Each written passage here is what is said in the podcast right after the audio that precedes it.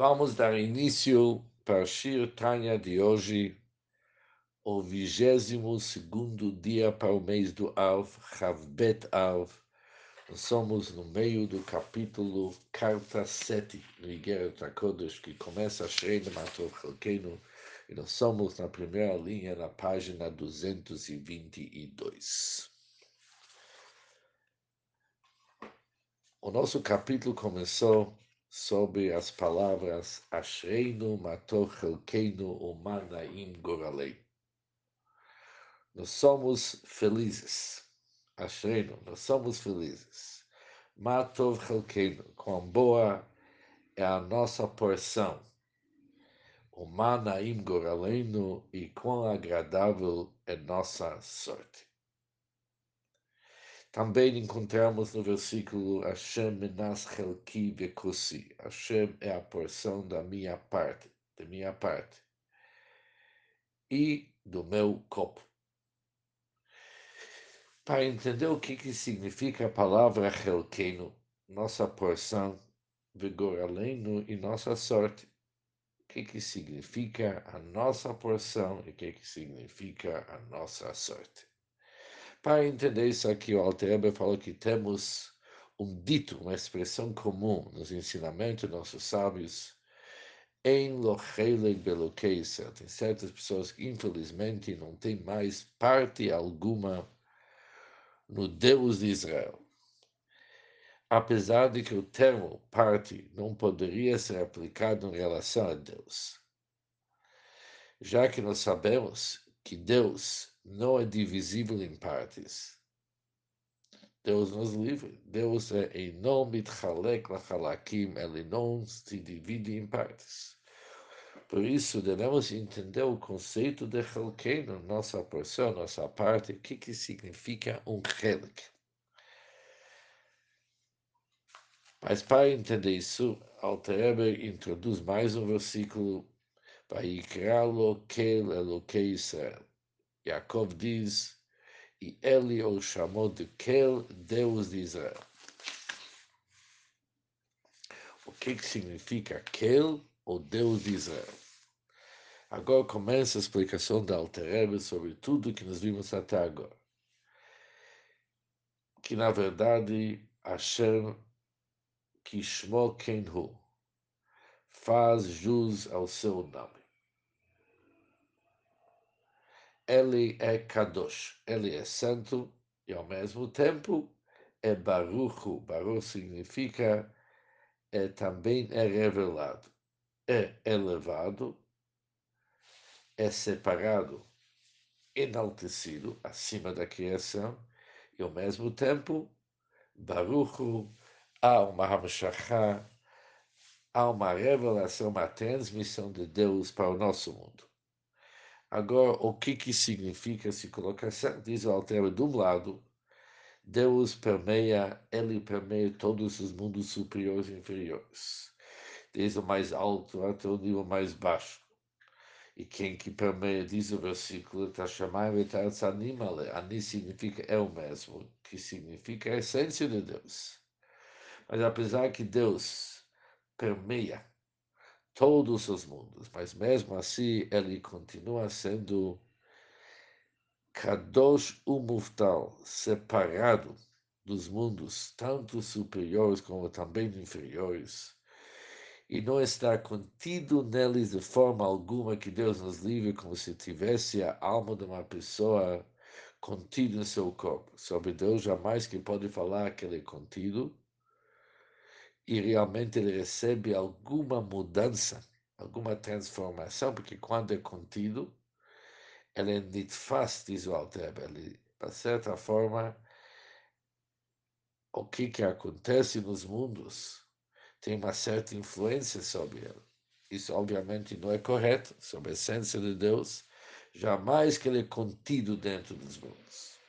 Por isso, os mundos as criaturas jamais que poderiam receber a sua força vital de seu ser e essência em si, por assim dizer, a essência da chama eles não recebem. A única maneira deles receber é uma difusão da força vital por intermédio, intermédio que Hashem, ou seja, através de Pashtuta, a difusão da força vital, Deus sustenta, anima os mundos superiores e inferiores. Mas isso é apenas uma Hitpashtut. É uma extensão, é uma irradiação que sempre está escrito Hassidut. Isso, metaforicamente falando, é como uma, uma radiação irradiando o seu nome bendito seja. Ou seja, o próprio nome de Deus já é uma radiação. E dele emana ainda uma outra radiação. Deus e seu nome são um, e somente desenvolve rodou apenas seu reflexo e seu esplendor estão sobre a terra e os céus. E essa iluminação, essa radiação, ele realmente investe-se nos mundos. Aqui já cabe o conceito de investir-se nos mundos superiores e inferiores, com a finalidade de sustentar todos os mundos, cada um conforme sua necessidade. E aqui, sobre essa irradiação, cabe dizer que ela está contida neles por meio de muitos intermediários.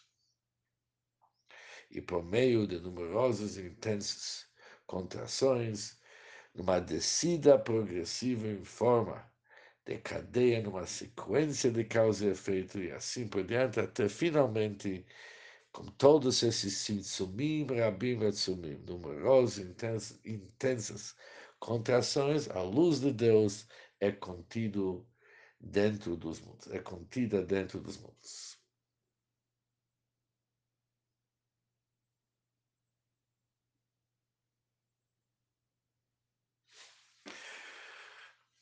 Continua, Alter diz, Vihinei Harazum apesar que essa iluminação, apesar que ali no alto, embora no alto, ela ilumina e se estende. Bibrinat Bulig Vulvetachlet, uma maneira ilimitada e infinita, Lamala significa em cima, significa nos mundos sublimes de infinitude, nos mundos elevados do Ein Sof. Ali essa iluminação irradia de uma maneira ilimitada e infinita, para animar os mundos que estão infinitamente ocultos.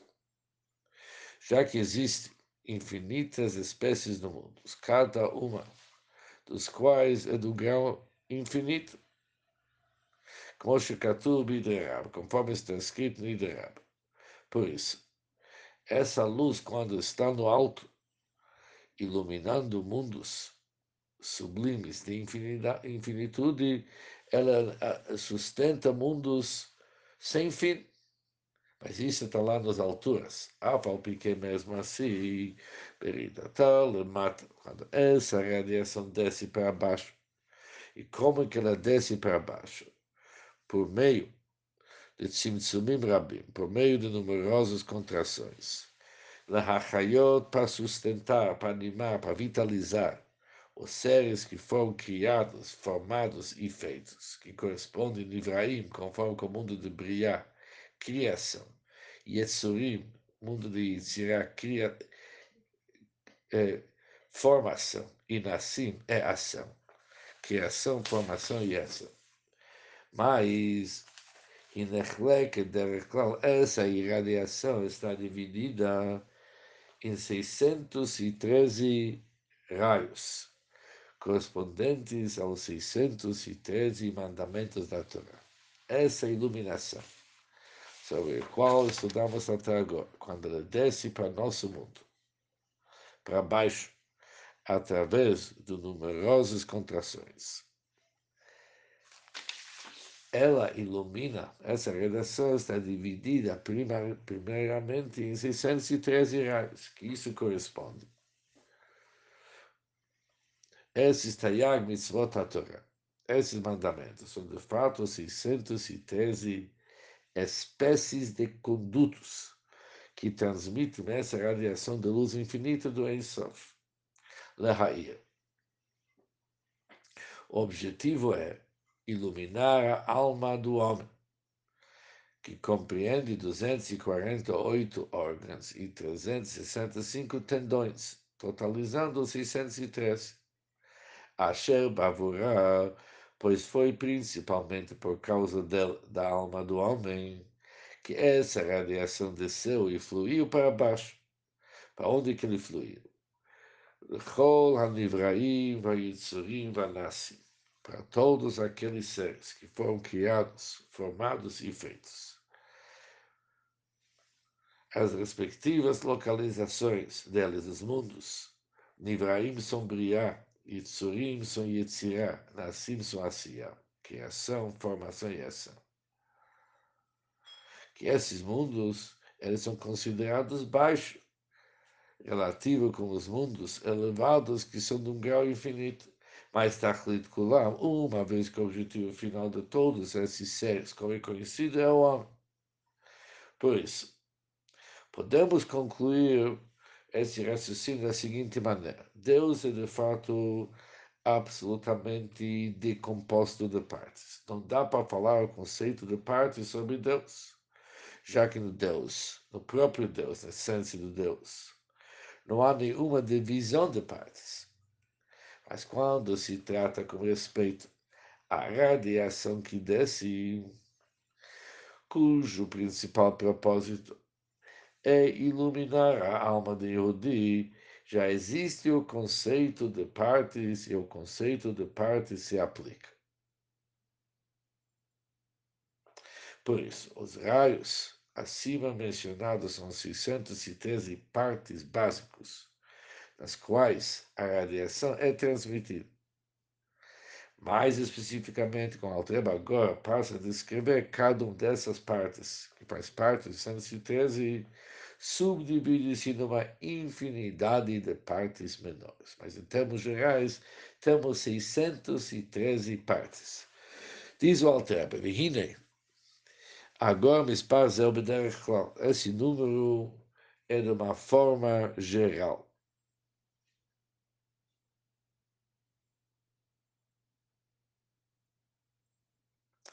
Aval Bederech Prat, mais especificamente cada mandamento individual, cada mandamento da Torá, kol mitzvah, mitzvah, cada mandamento individual se subdivide-se numa infinidade de detalhes. Vehenheim, estas são gufei alachot, os fundamentos das regras detalhadas de cada mandamento, que são inúmeras. Em cada halachá mesmo existem vários detalhes. Tantos detalhes em la mispar, que são inúmeros. Quando chegar conforme está escrito, tem um passo no Shir o Cântico dos Cânticos. Está escrito o seguinte: Shishim Heim Malachot, 60 são as rainhas. Sobre isso explica os nossos sábios quem são as rainhas. Isso é uma alusão para os 60 tratados do Talmud. Depois diz o versículo Valamot em Mispar, que existe inúmeros donzelas. Explicam também nossos sábios, isso é uma alusão para as inumeráveis regras das leis individuais, onde Calter mencionou antes que são inúmeras. Inumeráveis regras que existem. Elas são um fluxo descendente da vontade suprema, e a vontade suprema por si já é infinita. Por isso, não existe apenas 613. Esses 613 se subdivide em inúmeras radiações e iluminações. Becheino mamash benishmat adam. Que assim como a alma é composta de 613 radiações.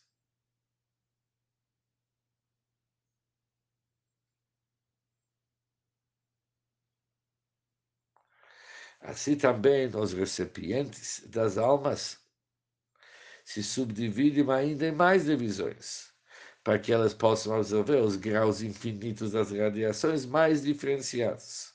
Ou seja, até agora a gente sabia que a alma é composta de 613, que se subdivide em 248 órgãos, 260 tendões, diz o Alterna bem assim.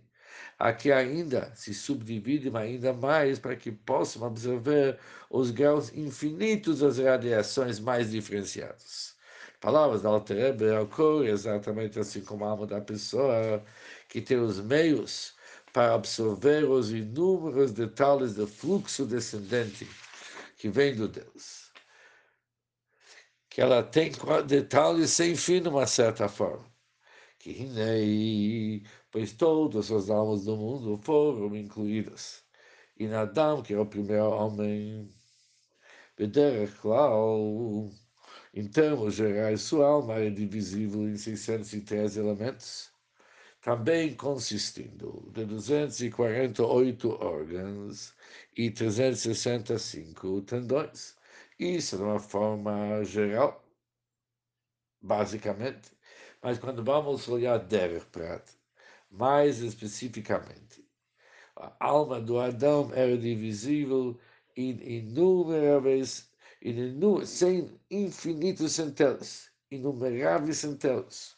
Porque existem as almas de todos os ídolos, desde a época de nossos patriarcas e os Shvatim, tribos, ad Mashiach, até inclusive o tempo da vinda de Mashiach. E Kuyamos, naquele tempo, vai se cumprir, vai se realizar aquilo que está escrito, Vayam Mispar Bnei Israel. E o número dos filhos de Israel será como as areias do mar que não podem ser medidas nem contadas por causa de sua grande quantidade.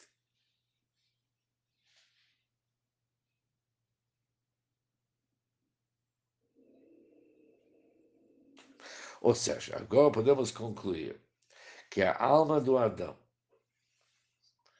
que ela compreendia as inumeráveis centelhas das almas individuais, que ele fala que os números de Israel vão ser como a areia do mar, foi capaz de receber as infinitamente numerosas e detalhadas emanações da radiância da vontade suprema que finalmente dá vida a todas as almas judias. Tudo está indo aqui, não em números grandes, mas aqui se trata da infinitude. Tanto na alma do Adão, tanto na nossa capacidade de receber essa iluminação, e tanto daquilo que se transmite, mesmo naquela radiação de Deus que se investe dentro, que é contido dentro dos mundos, também há um conceito de infinitude. E com isso se termina o Shiotanya de hoje.